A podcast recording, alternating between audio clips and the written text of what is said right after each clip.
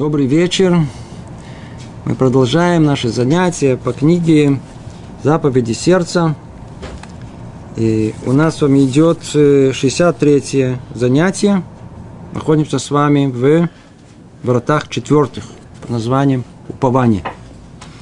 Мы начали на прошлом занятии новую тему, центральную в иудаизме, очень-очень важную – и напрямую исходящую из предыдущих ворот, предыдущей главы, главы о служении Всевышнему.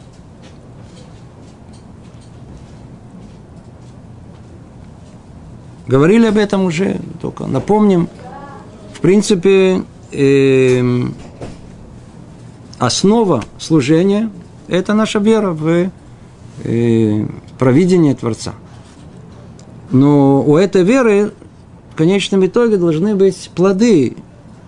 Это должно к чему-то э, привести естественным образом, породить плод. Вот этот плод и называют упование по-русски. Надежда, упование на Всевышнего. Что это значит? Мы с этим встречаемся каждый раз. Может быть, не каждую минуту нашей жизни, но в отдельных ситуациях это очень ярко проявляется можно сказать, обостряется. Предположим, э, человек куда-то опаздывает и ждет автобуса, нет автобуса.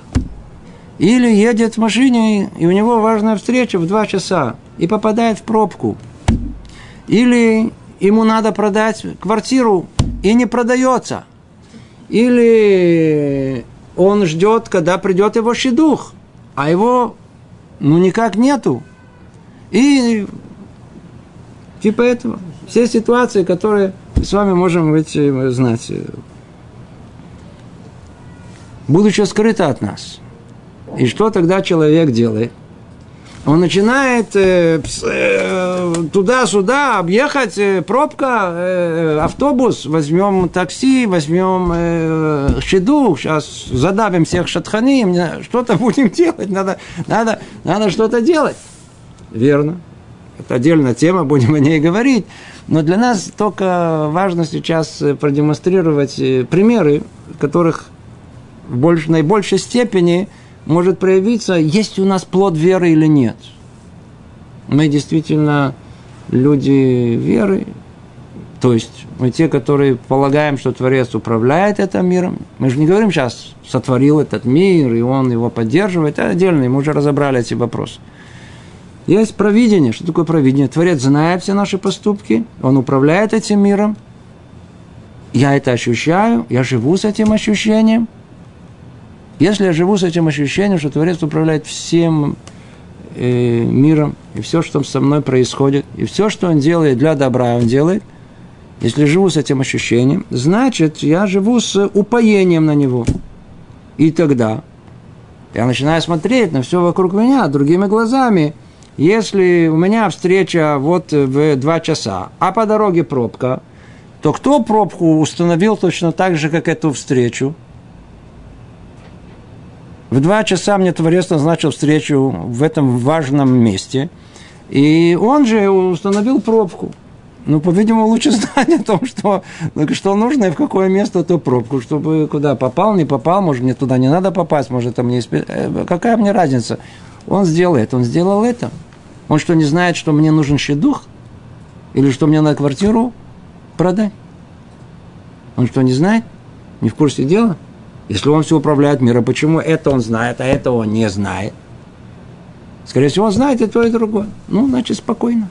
Спокойно. Что значит спокойно? Спокойно – это упование. Это тот плод веры. Если я сознаю, что Творец, Он сотворил мир и управляет этим миром, и управляет все для добра, то значит я, так сказать, совершенно живу в упоении на него о том, что то, что происходит, да, то есть мне нужно, он от меня требует, что сделал туда и поехал, и, и, и, и, и, и, и установил встречу на два часа, чтобы я жил, сказать, тут продавал, ждал чедух, и ждал того, этого, этого, я, но при этом надо знать, что не я управляю, он управляет. Это в двух словах, только чтобы мы поняли, о чем речь идет в вопросе о э, том, что мы называем упование. упование. Кто так живет, он уповает. Другими словами, упование – это как младенец в руках э, мамы, папы. Мамы лучше всего. Он не... Знаете, вопрос спрашивает, как знает, есть вера или нет веры. Сейчас же все проверяют. Все проверяют, то проверяют, это проверяют, все знают. Сейчас, естественно, все какой-то прибор, который проверяет. Можно проверить, если у человека вера или нет. Есть.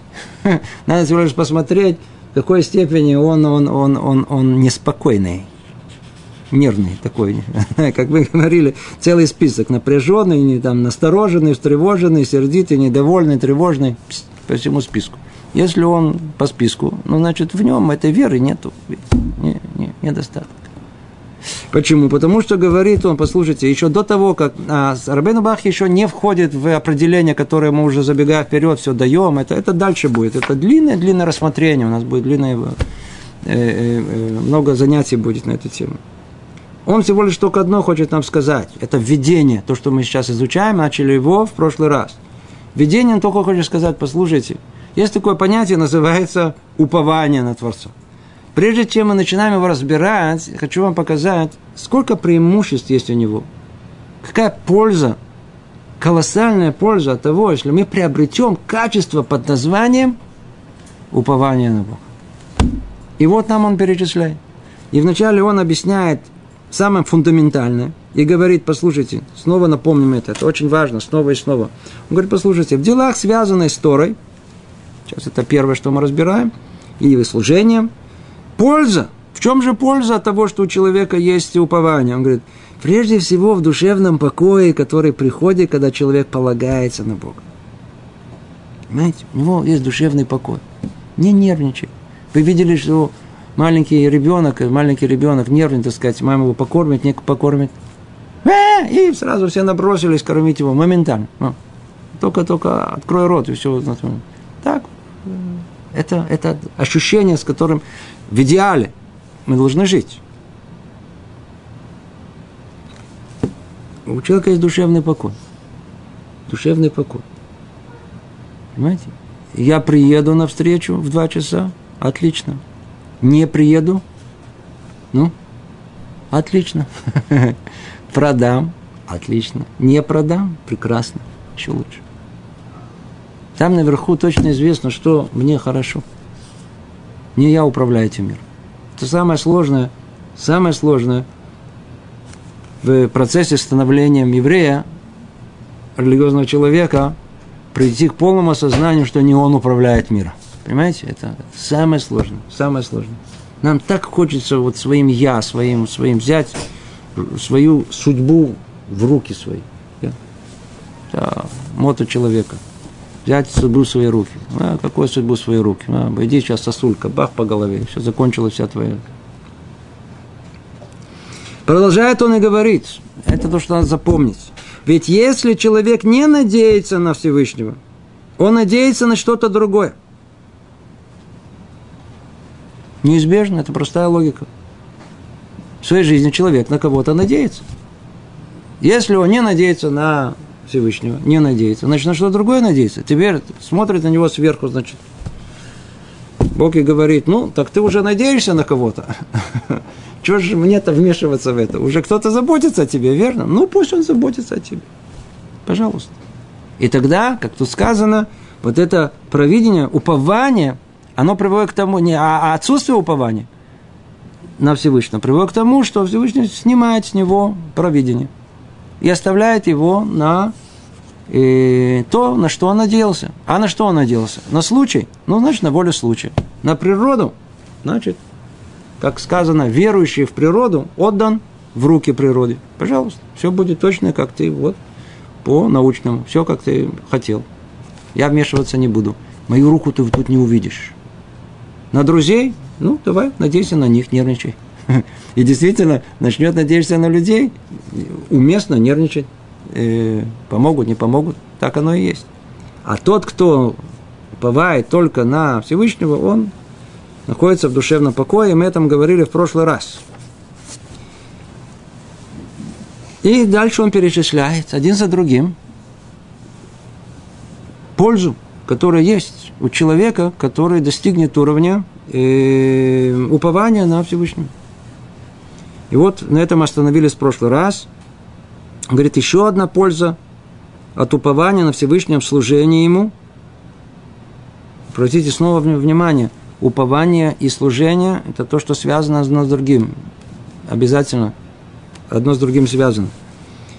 И служение должно неизбежно привести к упованию. Иначе для чего же вся это служение существует?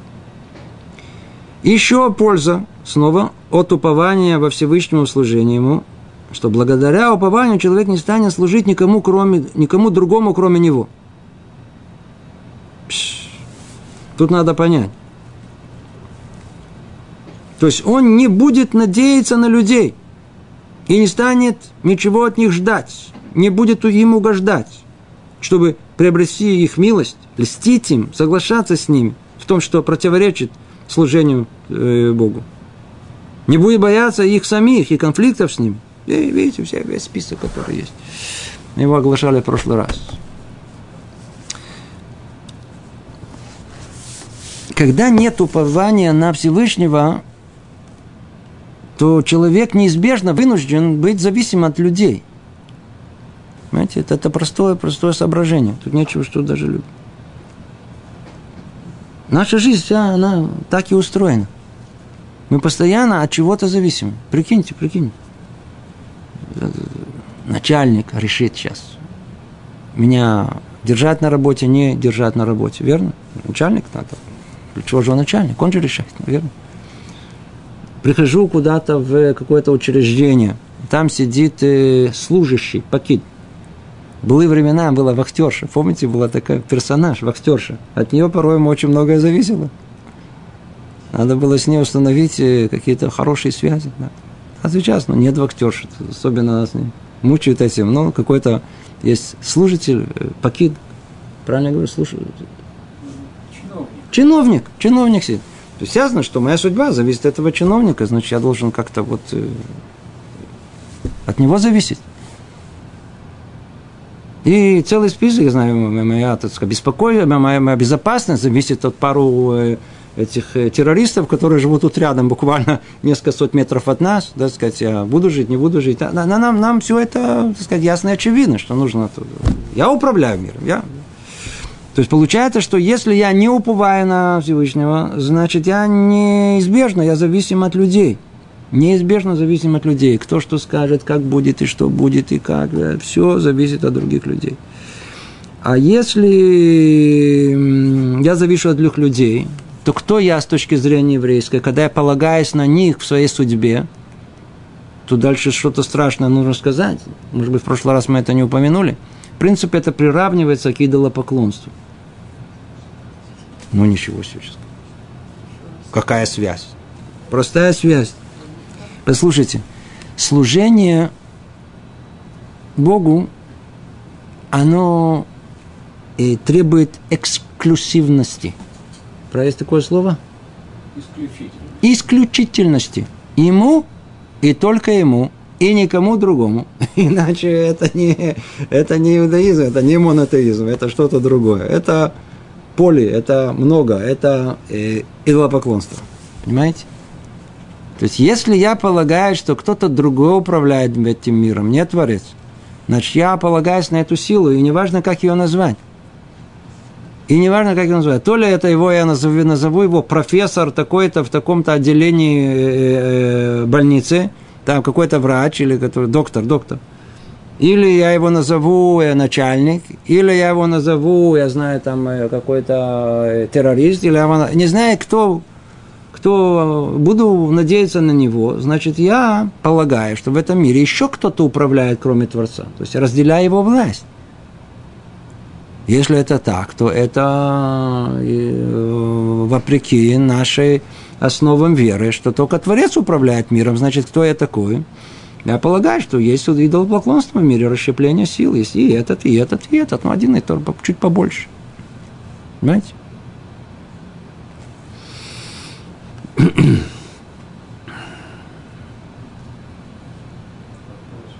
כן.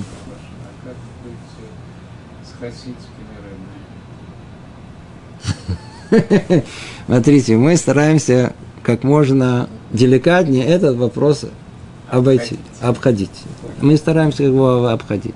Но только э, если вы уже спрашиваете да, этот вопрос, то это очень, очень действительно тонкий вопрос, потому что, потому что если снова вы помните, и когда мы разбирали в книге Мсилат и Шарим э, самые более высокие такие уровни к душа, святости и так далее, то мысль о том, что в принципе можно удостоиться грядущего мира путем того, что мы приближаемся к праведнику, который как бы э, э, помогает нам удостоиться этого, такая мысль она существует.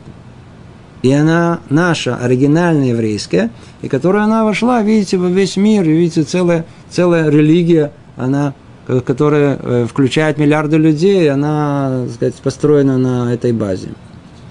А та же идея, она пробилась и в нас, и находится в хасидизме, но только в некоторых из них она дошла до той степени, в которой она уже неприемлема, потому что она перешла ту тонкую границу, которая действительно у нас и, и отмечается, и, и оценивается как и идолопоклонство, и она проходит в очень, в очень вот этой ясной, ясной границе она проходит.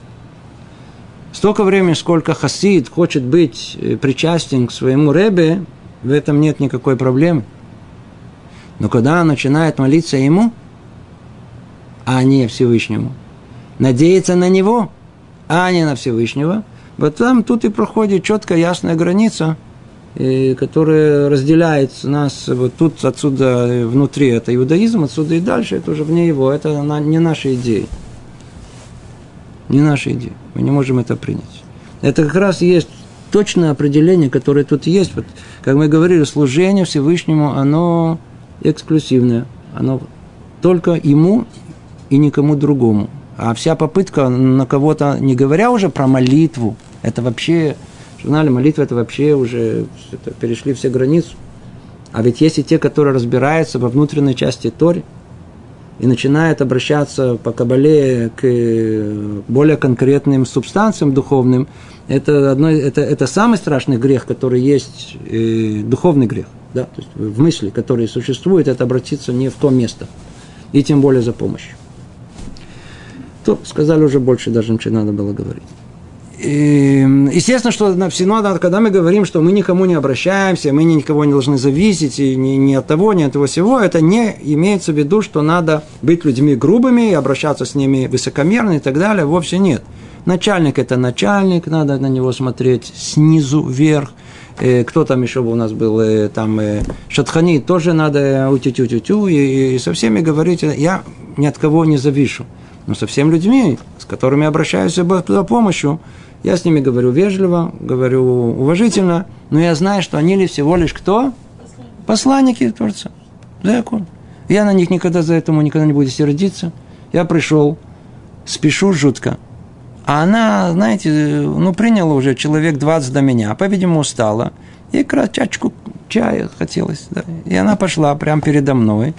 И вернула через 15 минут, такая спокойная, довольная. Я должен быть на... Или, или кто, кто ее... Я понимаю, что она посланница, и что мне не полагалось, мне в этот момент, понимаете, мне не полагалось в этот момент э, получить э, э, обслуживание, чтобы она меня обслужила, что ответила на мой вопрос. Это быть человеком веры. Знаете, рассказываю интересную историю, слышал. Рав Шах, Зихнора Браха, он был Масадер Кедушин. Масадер Кедушин, он был... Хупу делал. Хупу делал у одной пары. И вот торжественный момент, самый торжественный э, ситуация, держит э, хатан, жених, кольцо, и, значит, невеста дает ему палец, и он, значит, и вот в этот момент, когда он должен был ей надеть на то самое, у него падает кольцо из рук. Хатан э, э, э, побледнел, чуть на месте не упал. То поднял, пытается и снова поставить дрожащими руками, снова падает. Теперь не только он бледный, теперь невеста побледнела. Когда это произошло в третий раз, все практически чуть ли не упали в обморок, включая родителей всех прочих. И все посмотрели на Равшаха. Он засмеялся, говорит, одевай, одевай. То четвертый раз получилось, а все выдохнули, все хорошо. То все прошло удачно. Потом всего спросили, мама, что Рав думал об этом, что произошло. Он говорит, вы что, не понимаете? Башамаем в небесах все точно рассчитано еще не пришло время для того, чтобы вы были обручены, чтобы вы не были мужем и жены. Что, что, что вы делаете? Естественно, что, может быть, в других э, местах бы это было бы понято по-другому. Да? Начинают люди придумывать, придумывать, да прямо на месте, что это значит. Упало, плохой признак, может быть, это не надо делать, а что до этого все было, это все, что в филькинограмме это было, что встречались, проверяли, были чувства, уже все договорились, уже свадьба, уже все хорошо, а, а только из-за того, что упало кольцо, так, может быть, это неправильно, мы, может, не понимаем, нам говорят с небес, а мы не видим. Говорит Равшах, не пришло время, надо быть веру. Всего лишь на все. Вы видите, что сказать. Ну, четвертый раз получилось. Да? Если, бы, если бы с небес решили оборвать ваше супружество именно в этот момент, то, по-видимому, как три раза не получилось, а ну, по-видимому, и дальше тоже не получалось бы. Но получилось же на четвертый раз. Ну, значит, всего лишь значит, не пришло время. Что вы нервничаете?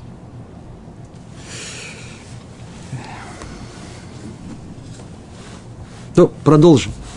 Это все мы разобрали в прошлый раз. И еще, упомянутая польза состоит в том, что благодаря своему упованию человек может полностью очистить свое сердце от дела этого мира и посвятить его делам служения. Смотрите, у человека нет упования на Всевышнего. Ну, нету, да. Сейчас ему говорят, да, давайте возьмем наш пример. Наш Абраша, я знаю, там, 35 лет, так, задумался о жизни и решил, вау, а мир-то не так устроен, как я думал. Я просто как без головы жил, вот просто в удовольствие. А мир-то не так, и, в общем, да, точно есть Творец, я творение, да, и стал, начал жить. И сразу приходит, говорит, ну, надо учиться. А что учит? Тору. Все, иду учить Тору. Проучил день-два, не, ну, это целый океан, как я, я не могу. Иди в Ишиву, пока не женат, иди, иди, там, не знаю, иди, сиди, учись наберись мудрости пока. Пришел в Ишиву, учит, ничего не входит. Почему не входит? Почему не входит? А как будет? А как я буду жить? А как я буду? А как у меня будет? А я смогу? А я ее найду? А я ее не найду? А я заработаю? А я не заработаю? А мне будет хватать? Не будет хватать? А что мама подумает? Что, что ты... Он не может просто сосредоточиться. Понимаете, что такое? Нет спокойствия души. Он не может очистить свое сердце от дела этого мира. У него еще в голове крутится его бизнес этот и работа это, и с этим говорил, с этим надо было вычеркнуть, это надо было написать, это надо было ответить, он все еще внутри. Он не может посвятить свое сердце служению. Понимаете? Теперь представим о том, что он пришел на наше занятие, проникся тем, что пишет Рабейну Бахе, и говорит, а вот это основное, что мне не хватало. Мне не хватало всего лишь упования на Творца. Какая мне разница, что будет? Все равно будет, как Творец установит, так будет. А то, что он установит, это самое лучшее для меня. Чего я волнуюсь? Чего мне вообще волноваться? Брат Баруха Шеем, как только человек успокоился, открыл свое сердце, очистил его от всего, что там у него внутри мешало ему, сидит спокойно учится. Так вот, отсюда и дальше. Сейчас Смотрите, что, какое упражнение делает Рабейну Бахи. Он говорит, послушайте, давайте, я хочу, чтобы вы, это, это, это общая идея, она настолько фундаментальная и важна, она центральная тут, что я вам ее сейчас разберу ее таким интересным образом и разобью ее на 10 составляющих. Я сравню ваши ощущения спокойствия, которые вы можете удостоиться тем, что вы э, полагаетесь на Всевышнего – с ощущением, которое есть у человека, которое когда-то в его время называли алхимиком. Слышали такое? Алхимик.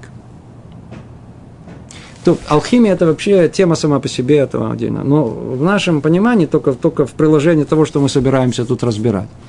Алхимики полагали, что они могут превратить э, дешевый металл в дорогой металл. Например, Серебро можно превратить в золото. Медь в серебро.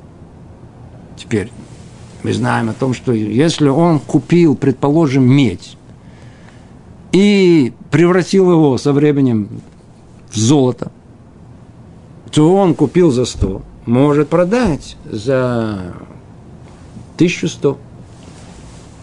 Тысячу в карман себе. Другими словами, алхимик, он как бы обеспечил свое экономическое будущее. По тем временам это так это воспринималось. Понимаете? Другими словами, как многие люди говорят, смотрите, я, что в идти, у меня еще тыл экономический не обеспечен. Вот если бы у меня бы было бы, я знаю, так сказать, большая зарплата, или я бы уже был бы богатым человеком, я бы сидел спокойно бы и учился бы. А пока я не заработал, я, э, у меня я не, не могу, не могу, не могу. Дайте мне сначала я заработаю, а потом я буду сидеть и буду спокойно себе учиться. Вот, пожалуйста. Сейчас мы сейчас выясним, Равен Бахи нам поможет – какой степени вот эти представления человека, что если он заработает своими силами, и тогда у него сердце освободится, э, вот сейчас посмотрим, посмотрим. Кстати говоря, хочу заметить одно замечание в скобках, которое не относится совершенно к тому, что мы говорим. Сравнение с алхимией позволяет нам еще кое-что понять вообще о мыслях наших мудрецов, как они были устроены. Есть вопрос, который неоднократно поднимается, тут уместно, поэтому в связи с этим его спросить. Мудрецы, они знали все секреты мира с точки зрения современного понимания науки, да или нет? Ответ – нет. И не только ответ нет, им это не нужно было. Но в чем они разбирались? А? Они разбирались о, о состоянии понимания мира на тот момент, на их поколение, которое есть. А для чего им это надо было? Я вам скажу чего. Согласно этого они понимали э, многое для того, чтобы установить законность, когда появляется что-то новое. Это одна сторона. А вторая сторона, они это использовали для того, чтобы э, одеть духовные понятия в что-то материальное, доступное для их поколения. Например, во времена Рабейну Бахия и после него еще несколько столетий алхимия это было как бы основное направление в понимании, зная научной мысли того времени. Они полагали действительно, что так оно есть, и многие цари в, в, в, Европе поддерживали это чуть ли не официальным образом. С другой стороны, их преследовали. А это целая история. Кто, алхимия это была интересная тема сама по себе. Впоследствии оказалось, что это невозможно сделать. Что и это утверждение, оно тоже само по себе неверное, потому что современная наука показала, показала, что можно э, поменять э, э, одно состояние и перевести его в другое. То есть теоретически можно действительно из серебра сделать золото, но для этого нужен какой-то синхрофазотрон, нужны такие э, э, такие э, э, э, вложить в это энергетические ресурсы, которые строят так много денег, что это совершенно не, не, э, ни к чему не приведет. Это не, не, невыгодно. То есть, в принципе, алхимики, они были правы, только они не имели технологию, которой они могут это сделать. Так или иначе, алхимия разбита в пух и, пух и прах, э, ложное направление, это все, все глупости, это не наука. Это... То есть, другими словами, получается, что э, мудрец Торы, он приводит сравнение с алхимией, которая на самом деле явление ложное. Неправильное, неверное, не знаю, как его назвать. Значит, получается, что еврейские мудрецы как бы полагались на что-то, что оно неверное. А ответ – совершенно не волнует. Алхимия является э, доказанным направлением научным, или оно оказалось совершенно ложным. Совершенно нас не волнует. А почему? Когда обратились к алхимии, искали что? Искали подобие э, этическое, духовное. Понимаете? А оно, какая нам разница? Оно, алхимия, она верна или неверна? Столько времени, сколько подобие оно работает, оно, значит, оно уместно. Значит, можно его употреблять. И сейчас мы поймем это гораздо глубже. Ведь что пытается сравнить, обратите внимание. Что искал Рабейну Бахи? Он искал какой-то пример из э, современной жизни тех дней, когда он жил, который поможет ему... Э, он искал пример, когда человек может на что-то полагаться, чтобы он был уверен в своем экономическом будущем. Кто были те люди, которые, которые, которые можно было их найти, вот его воскрушение, которые вот они, вот казались бы такие, которые, знаете, сказать, сто процентов они могут быть уверены, что они вот э, будут жить богато, обеспеченно. Алхимики, по крайней мере, согласно их этих э, фантазий. Алхимики. Иди знай, человек разбогатеть, не разбогатей. Многие работают, но не богатей. А алхимики тут, казалось бы, точно разбогатеют. И тогда, если они разбогатеют, но человек спокоен. А, вот я разбогател, все, значит, уже моя жизнь уже, так сказать, э, я тогда могу служить Всевышнему спокойным сердцем. Почему? Я обеспеченный. А кто тот, кто... Вот алхимики. Поэтому сравнение с алхимиками. А алхимики оказались они в конечном итоге что э, не неверным. Какая нам? Так заменим алхимиков на кого-то другого. Найдем другой пример. В наше, если бы Рабейну Бах я писал в эту книгу в наше время, так он бы употреблял бы не алхимиков, а кто-то, кто, я знаю, там на, на, на, на бирже работает, или кто-то нашел бы другое какое-то сравнение. Понимаете? Возвращаемся к непосредственно к этому сравнению.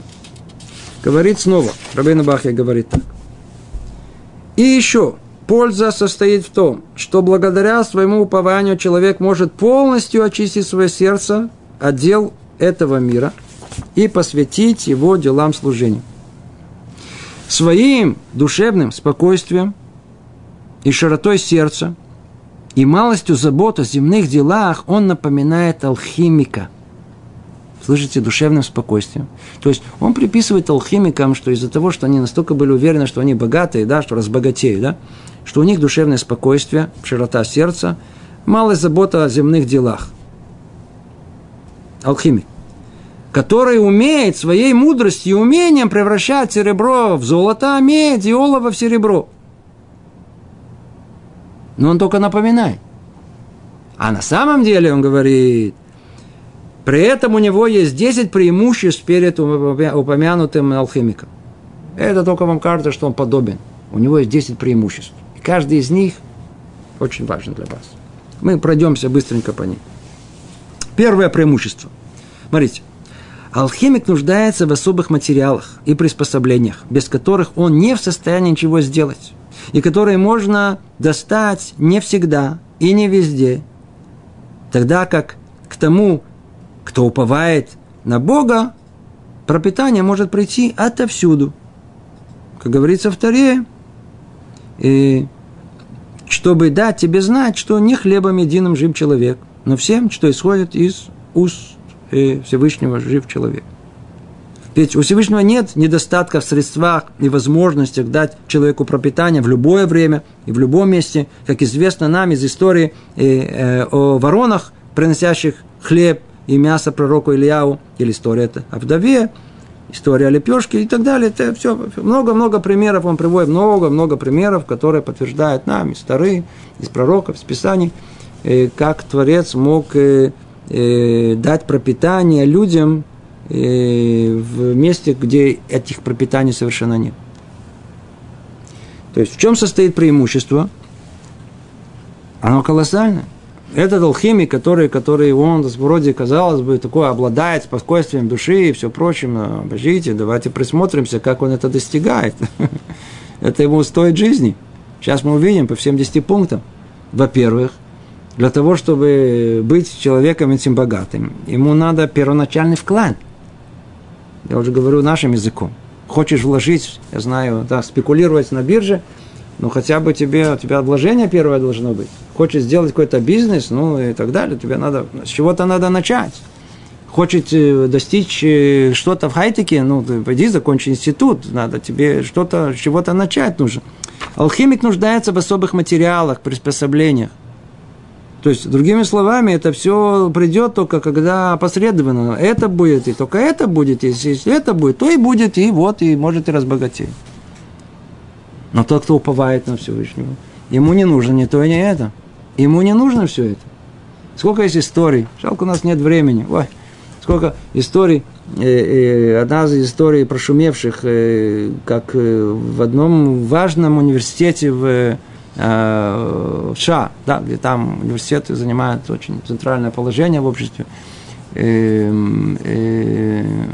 дали почетные доктора одному как бы очень большому э, э, миллиардеру, очень богатому человеку, э, и дали ему возможность выступить перед, перед э, студентами, которые закончили университет, и перед всей аудиторией.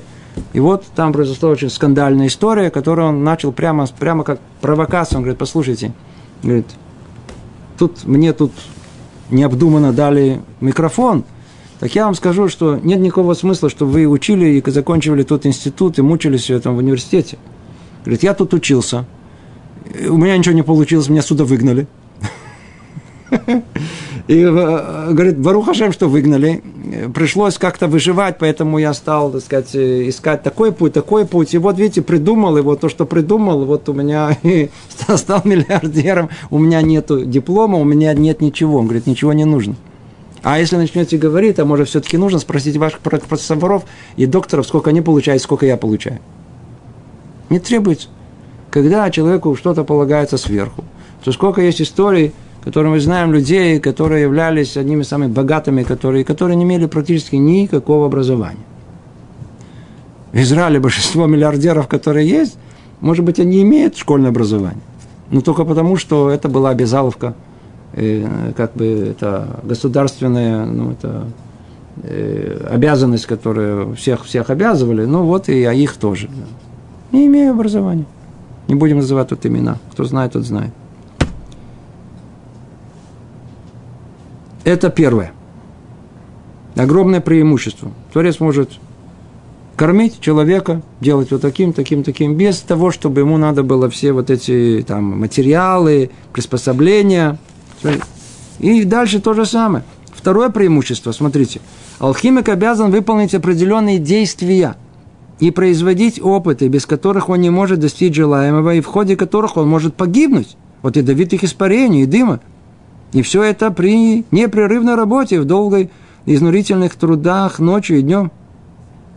В то же время уповающий на Всевышнего может быть уверен, что ему не будет причинен ущерб. Его сердце не страшится э, стерегущего его зла.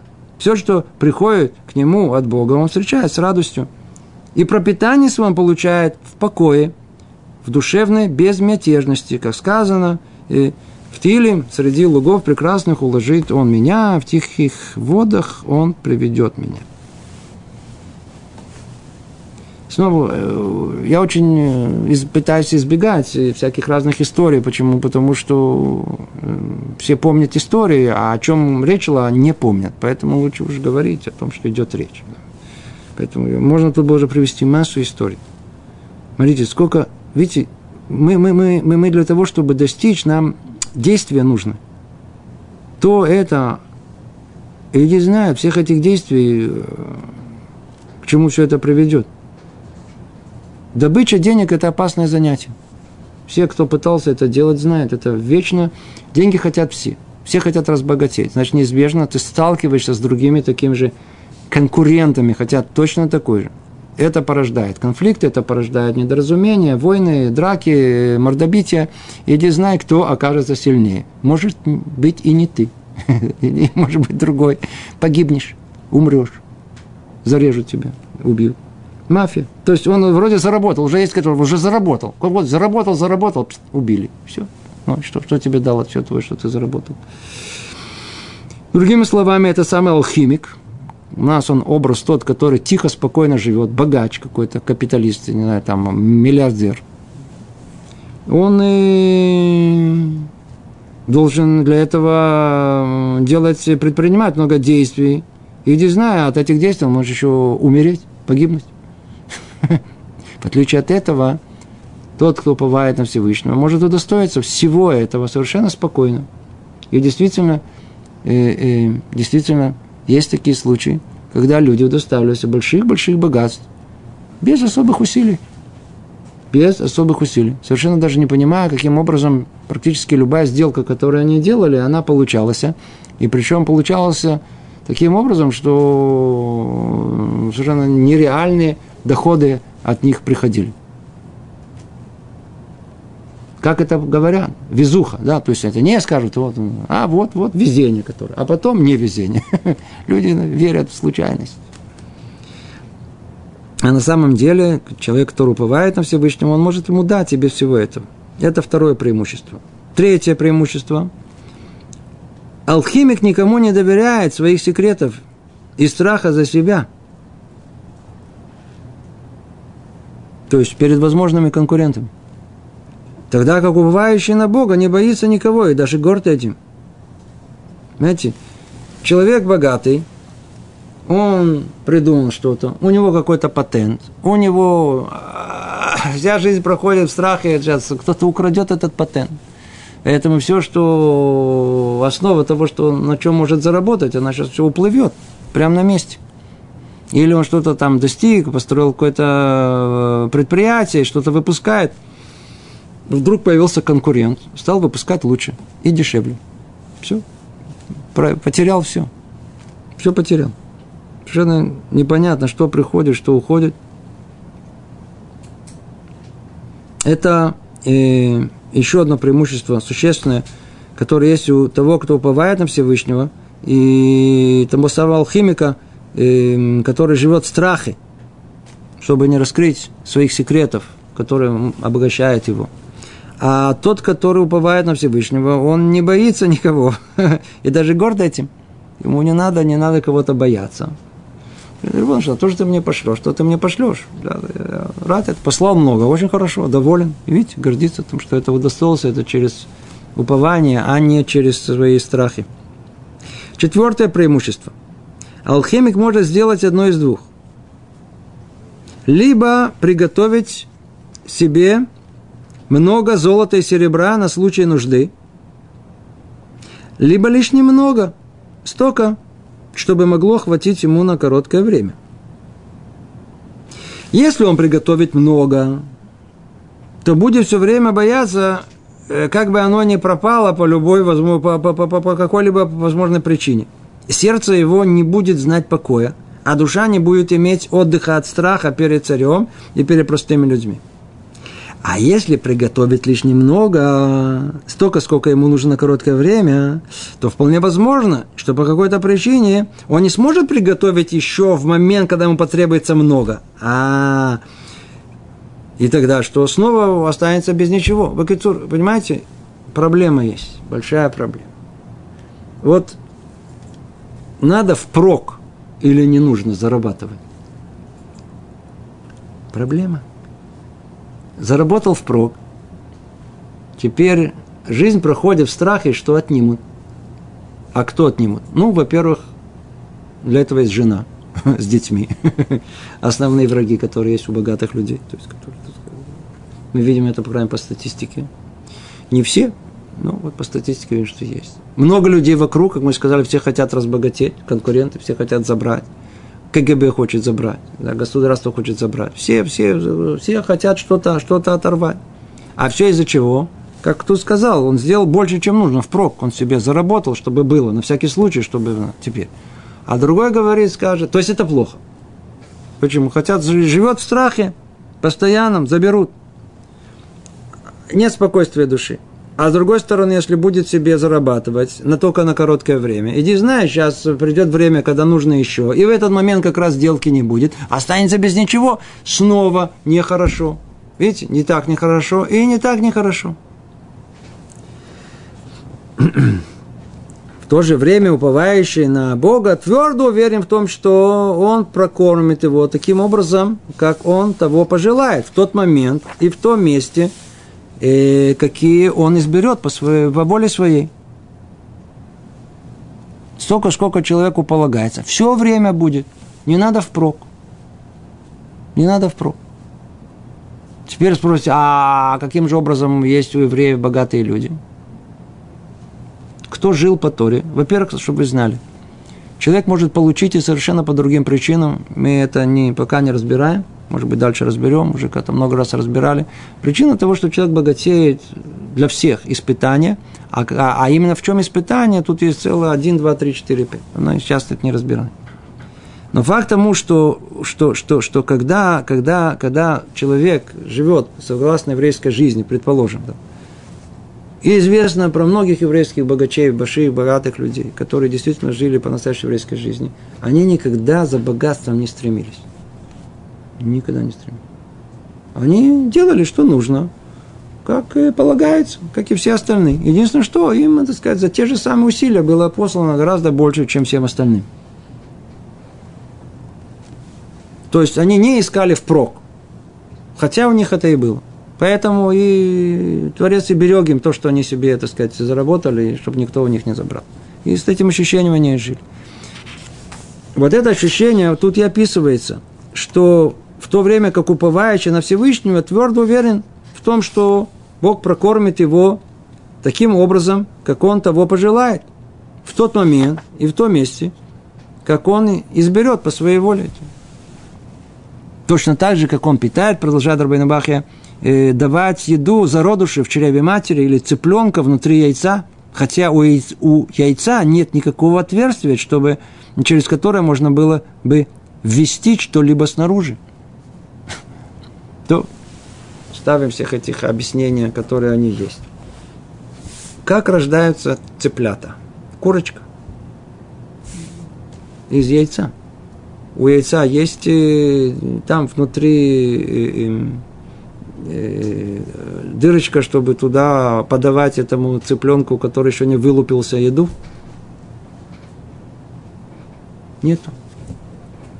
Как же он там прокармливается? Ну, то корм у него есть заранее, весь корм, странным, интересным образом. У него еще там изнутри, все заранее заготовлено. Еще до того, как уже корм находится внутри самого яйца. Подобие этого и все, что нам нужно, мы получаем, кто полагается на Всевышнего, как по тому, по, по максимуму. Вот он и получает, как э, цыпленок внутри яйца. Это четвертое преимущество. Пятое преимущество. Из-за своего занятия алхимией, алхимик боится всех, среди которых он живет, как больших, так и малых. Так, э, то есть алхимия, она в те времена преследовалась не, это не, незаконно совсем было. Да. Поэтому они боялись, что их разоблачат. В то время как уповающий на Всевышнего, он и наоборот, и боятся даже сам, его боятся даже самые большие уважаемые из людей. Все наоборот. Почему он?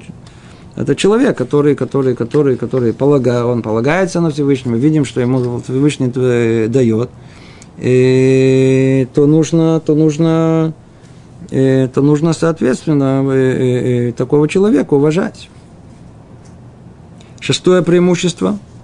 Алхимик не может быть уверен, что его не постигнут болезни и страдания, которые испортят ему радость от его богатства и не дадут наслаждаться тем, что есть у него и что он достиг и добился.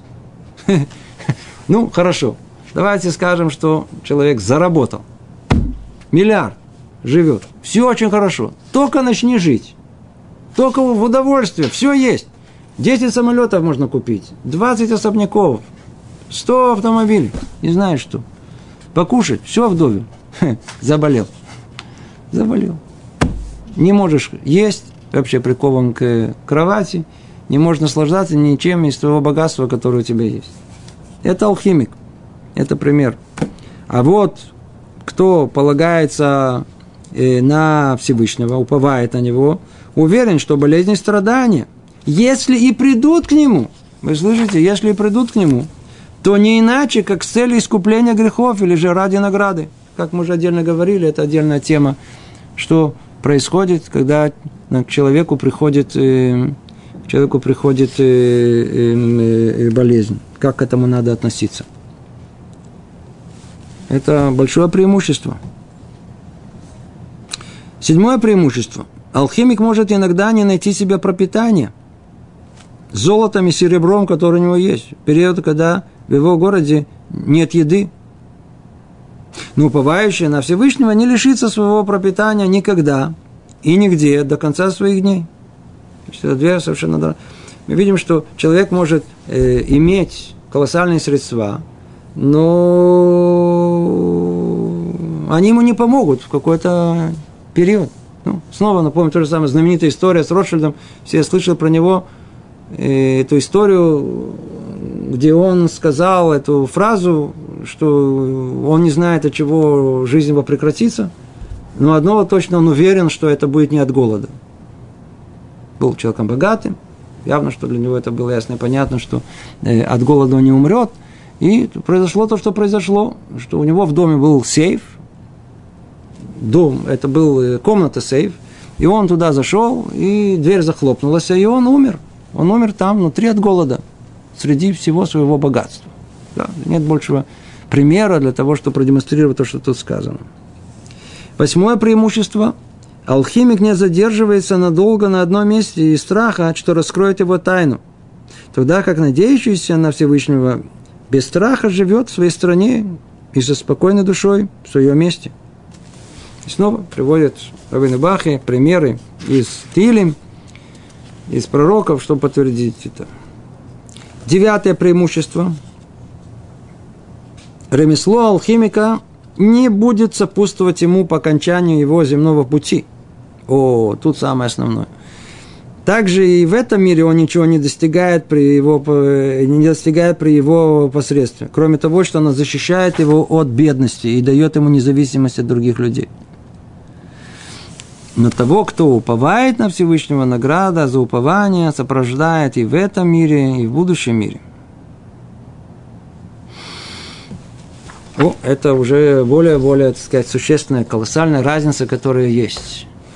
Даже предположим, что алхимик, то есть человек, который разбогател в надежде на свои себя, на свой ум, на свои умения, и который по этой причине живет в душевном спокойствии, предположим, да, это спокойствие ему в грядущем мире ничем не поможет.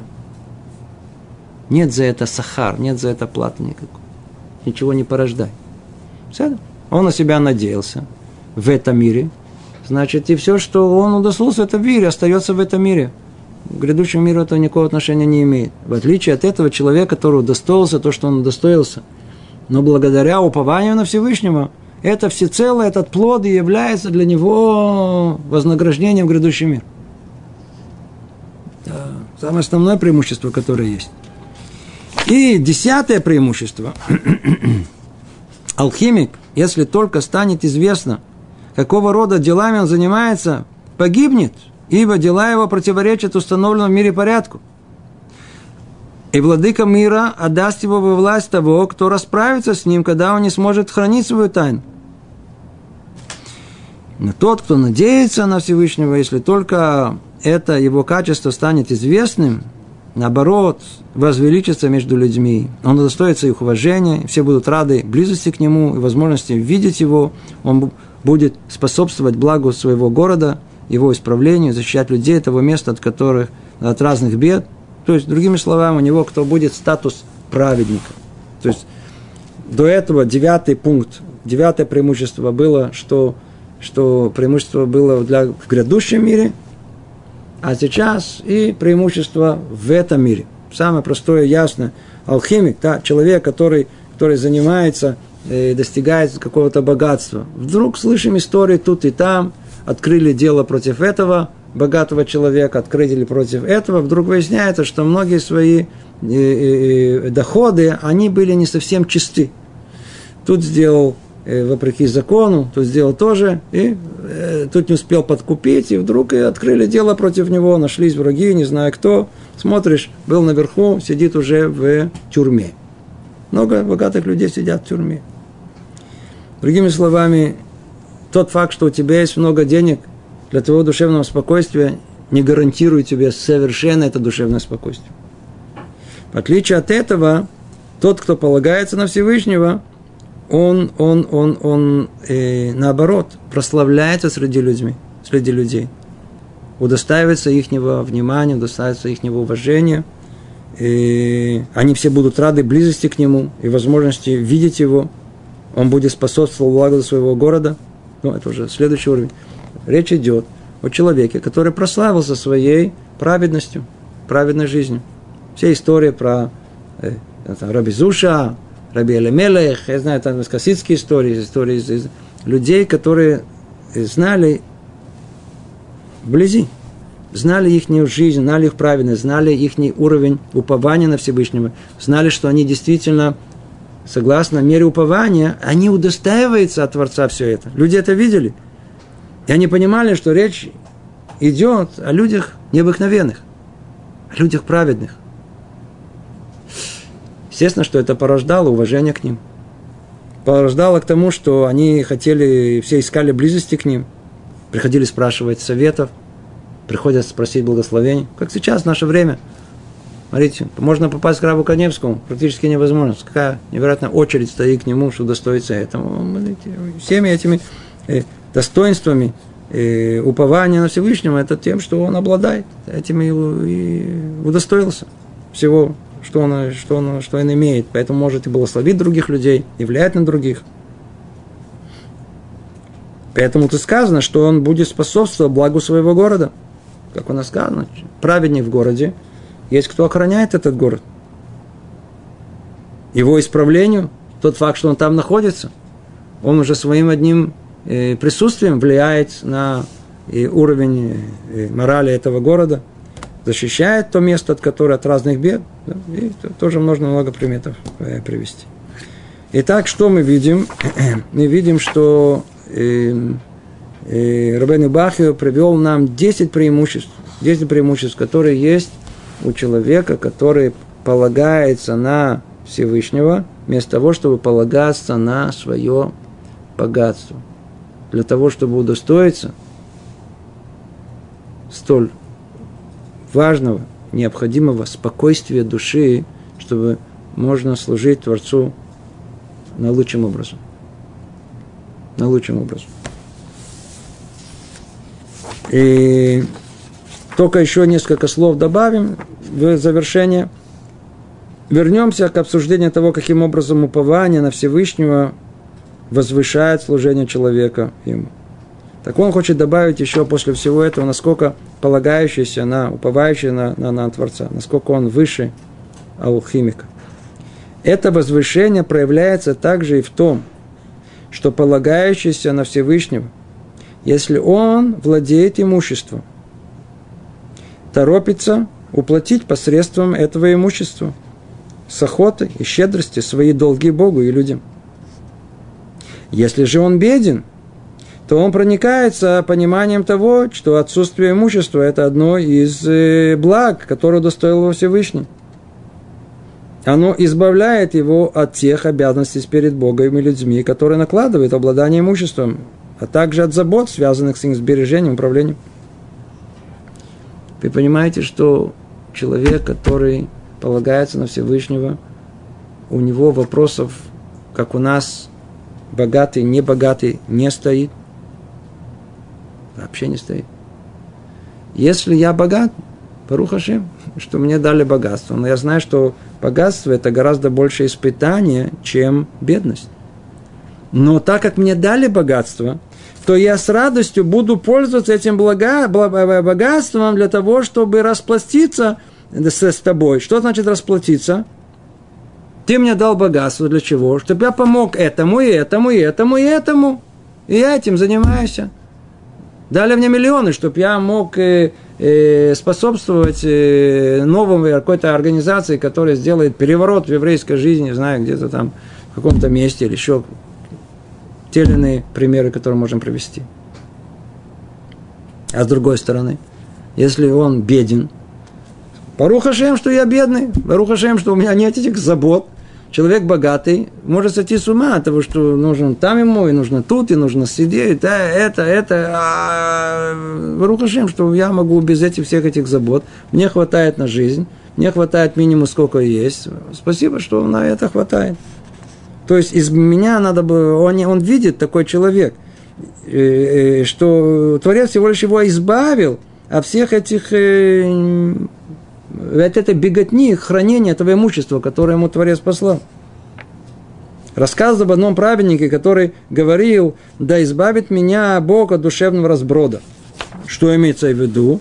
Спросили его, что такое душевный разброд. Он ответил, это то, что было бы у меня, если бы я имел товары по всем портам и, собственно, во всех городах. Есть люди, богатый человек, послали им. Так у него есть у него и тут, и там, и сям. И э, голова все время в голову, вот так вот. Не может, никакого спокойствия души нет. О том и говорили, благословенной памяти наши мудрецы, множащее имущество умножает заботы. Okay? Марбе хасим, марбе дага. Это самое известное выражение, которое есть. Чем больше богатства, тем больше э, э, э, беспокойства, которое есть. Полагающийся на Всевышнего получит то, ради чего существует имущество. То есть, материальное обеспечение он получит. Но будет избавлен при этом от забот, одолевающих владельство имущества. И от его постоянных волнений – как сказал мудрец, а, сладок сон труженика, мало ли он съел или много, а богатому пресыщение не дает уснуть. То, на этих словах мы с вами завершим наше занятие. Раташем, продолжим в следующий раз ту же самую тему, где уже будет разбираться о преимуществе служения эм, э, э, э, еще дополнительное, которое, которое оно тут должно быть разобрано, кроме всех тех, которые мы уже с вами разобрали. Еще одно, еще одно. Разберем это в следующий раз. Всего доброго. Привет из Иерусалима.